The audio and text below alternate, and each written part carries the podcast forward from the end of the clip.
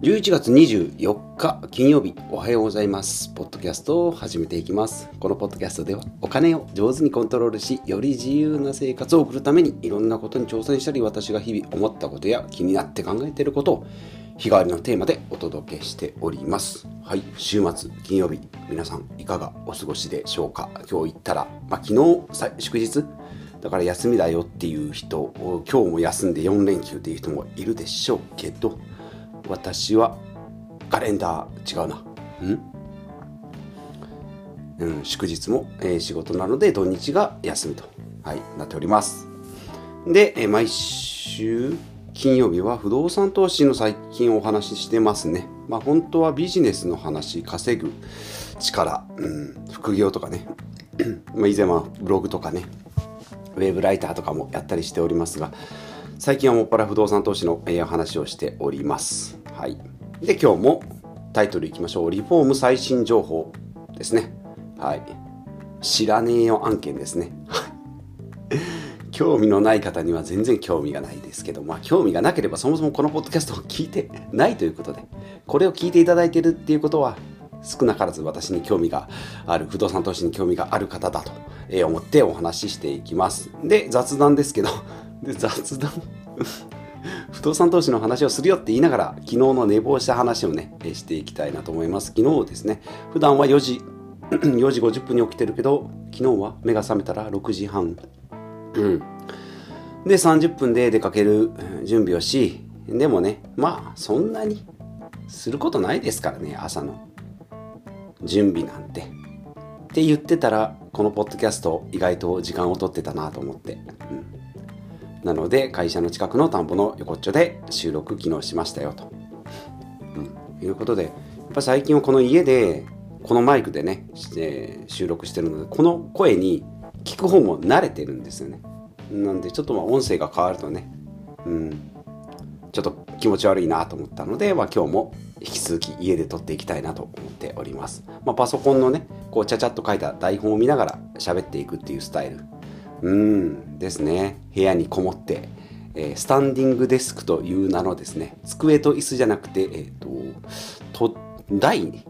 メタルラックの2段目にパソコンを置いて肘をついてですね、喋りながらで、2段目にパソコンと肘をついて3段目に足を置くっていう、そんなスタイルになっております。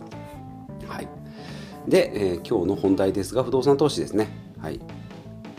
やってお話ししていきます。で、結論としては、6号目7号目今買っております。ちょっともう数が多すぎてね、もう知らねえよっていうか、もう何個目なのと、なんかだるまだったり、なんか白状の合間法だったり、いろんな名前つけてるけど何個目っていう、今回の話はね6号目と7号目ね、急に増えたねっていう感じなんですけど、2020年から始めて1年目は1棟、2年目も1棟なんですけど、3年目からなぜか3棟ずつ買うっていう1133のペースで来ております。来年5なの6なのみたいな、それともアパートっていう、1133のね、その次の2024年ね、楽しみですね。で、6号目7号6号目山か、山の上り口か、上った6合目7合目9合目みたいな、6棟目7棟目ですね。はい。だるま1号2号ってつけてたんですけども、あずまだるまっていう名前にしようかなって、急に途中で名前を、そんな浸透もしないですけどね。はい。何かにこう T シャツでも作ってたらね、やり替えないといけないですけど、全然関係ないので。強いて言うなら、Excel に、収益管理してた Excel にちゃちゃっと書き換えたぐらいですね。6号目、7号、6棟目、7棟目なのに1と2がつくっていうのがややこしいなと思ったんでね。あずまとだるまにしようかなと。あずまだるまで。言いにくいな。はい。です。で、8棟目が、ハクション大魔王。はい。もう名前なんかどうでもいいよと思われる方。はい。正解でございます。はい、で 6号目どうしても山の感じが6頭目7頭目ね。あと人造人間で来るから、ドラゴンボール世代だと、人造人間のね8号がね、はっちゃんっていうね、懐かしいですね。悟空がまだちっちゃい頃にレッドリボン軍と戦ってた時に出てきたフランケンみたいな感じのね、人造人間8号っていうのがいましたけどね。まあ、そこから18、19、20ぐらいになって、20がドクターゲロっていうね、はい、16、17、18、19、20、そこの辺が人造人間の全盛期だったんですけどね。そのナンバリングには大体なんか番号をつけた後に何号って号数をつけてしまうっていう、はい、そんなドラゴンボール世代でございますが、脱線しました。6頭目、7頭目ね、はい、もうリフォームを先月ぐらいからやっておりまして、もう畳の表替えとかね、トイレの入れ替え、キッチンの入れ替え、この辺クッションフロアに変えたりね、この辺は終わるとやっぱり住めるなっていうね、うん、リフォームが今回120万ぐらいかかりましたけど、意外とお金かかるのは水道とかね、下水を這わせる、うん、クッションフロア、畳をね、床クッションフロアにフローリング風に変えるのには10万とか15万ぐらいで済むんで、畳の表替えも2部屋で15万ぐらいでもかかんないから12万ぐらいで終わるんですけどね、意外と水道とかね関係はお金が、電気工事もそうだしね、うん、かかるなと思って、やって、まあ今8割ぐらいね終わりまして、であとはもう自分でできるようなとこなんですけど、これがね意外とややこしいなっていう、うん、本当2階の木製のドア、昔ながらのあれ鍵がついてないんで、今までね角材がねこう寝転んで、それでつっかい棒にしてたんですよね。さすがに賃貸に出すのにつっかい棒はと思ったんですけど、木製のもう窓がね古いんで、どの鍵をつけようかなと思ったら、もう昔ながらのね、なんか真鍮って金色とか、まあ 鉄っぽい感じでくるくるくるくる回してね、キュッキュッキュッってやるドアの扉ありますよね。穴、向こうの穴とこちらの穴に長い棒を差し込んでねじでギュッてやる、うん、なんか指がちょっと痛くなる感じのやつねあれしかないなと思って、うん、であれを大工さんにつけてもらおうと思ったら2万から3万かかるよと、まあ、ちょっと工賃が結構かかるからねって言われたんでね、自分でやってみようかなと思って、でホームセンター、ね、見たら鍵1個はね1000円ぐらいなんですよ。で5個で5000円なんですけどね、インパクトドライバーでガガガって揃えればいいんでしょうけど、結構めんどくさい。もし窓ももしかしたら取らないといけないよねってなると、そもそも噛み合わせが悪いから外したとドア、窓がね次はまるかどうかも分かんないね。まあそういうのも考えたら2万円払ってでもね大工さんにやってもらった方がいいんじゃないのっていうふうにちょっと思っておりますが、まあ、そういう鍵のところだとか、まあ、見た目はだからあんまり関係ないですよね。だとか、あと壁紙はね、部屋の壁紙はだいたい綺麗になったんですけど、階段のところの壁紙だとか、なんかちょっとこうつなぎの廊下のところの壁紙とかがね、もうセメントむき出しだったりするんで、壁紙貼ろうかなだとか、あと電気の照明の電気ね、この辺の傘も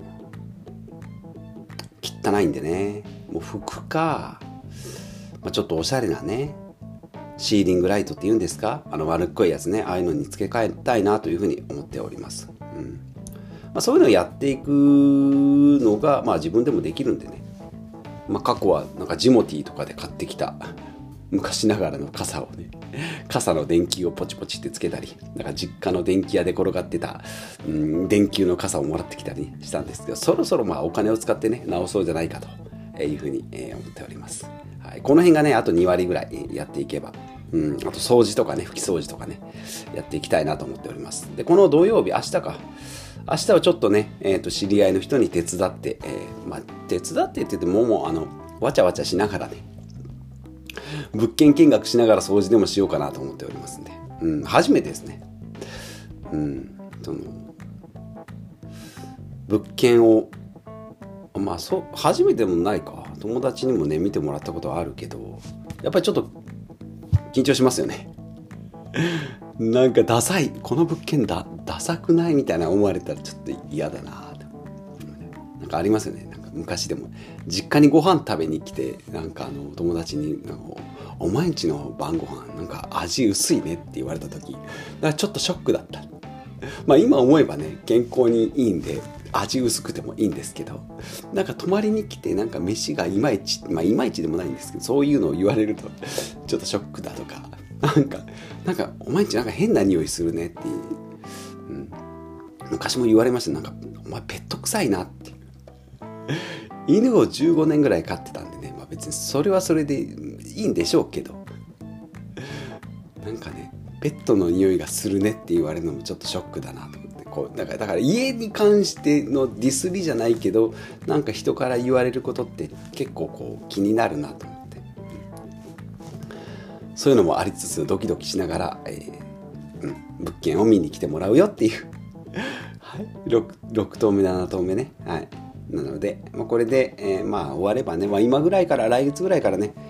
客付け、していきたいなと思っております。まあ、家賃設定もしたんでね、3万円と4万円、もうちょっとか3万2千円と4万ちょっとぐらいね、ぐらいで、まあ、一軒家で駅からも近いんでね、いいと思いますけど、まあ、中の設備はね、まあ、正直そこそこしか直してないので、今までね、綺麗なとこで住んでた方にはちょっとってなるかもしれないですけど、まあ、家賃あんまりかけたくないなっていうね、人には、うってつけなんじゃないかなと思います。そういうこう需要とね供給がマッチすればいいかなというふうに思っております。まあ、一軒家なんてね長く住んでいただきたい、まあ、できれば5年ぐらいね住んでいただけたらなというふうに思っておりますので、今からまたね、客付け、しながらまた8棟目のねリフォームをやっていきたいなと思っております。はい。今回は、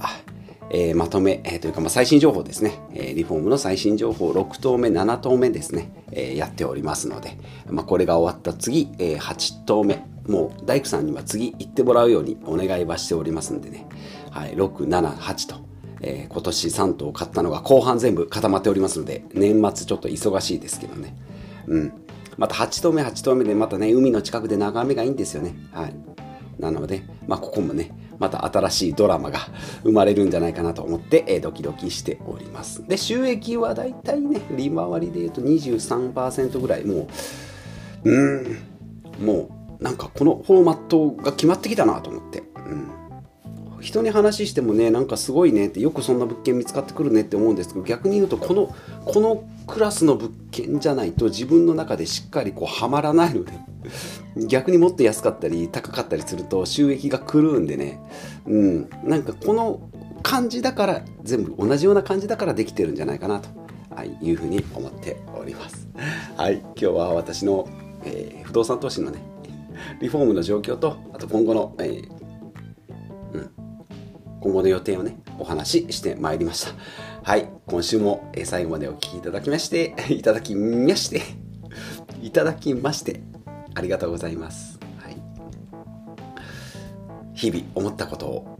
思ったようにおしゃべりしております。皆さんの期待に応えられるような面白い話も時々織り交ぜていきたいなと思っておりますが、はい、今週もさっき言ったね、1週間ありがとうございました。また来週も、明日はコラボがあるかもしれないよということで、また次回お会いしましょう。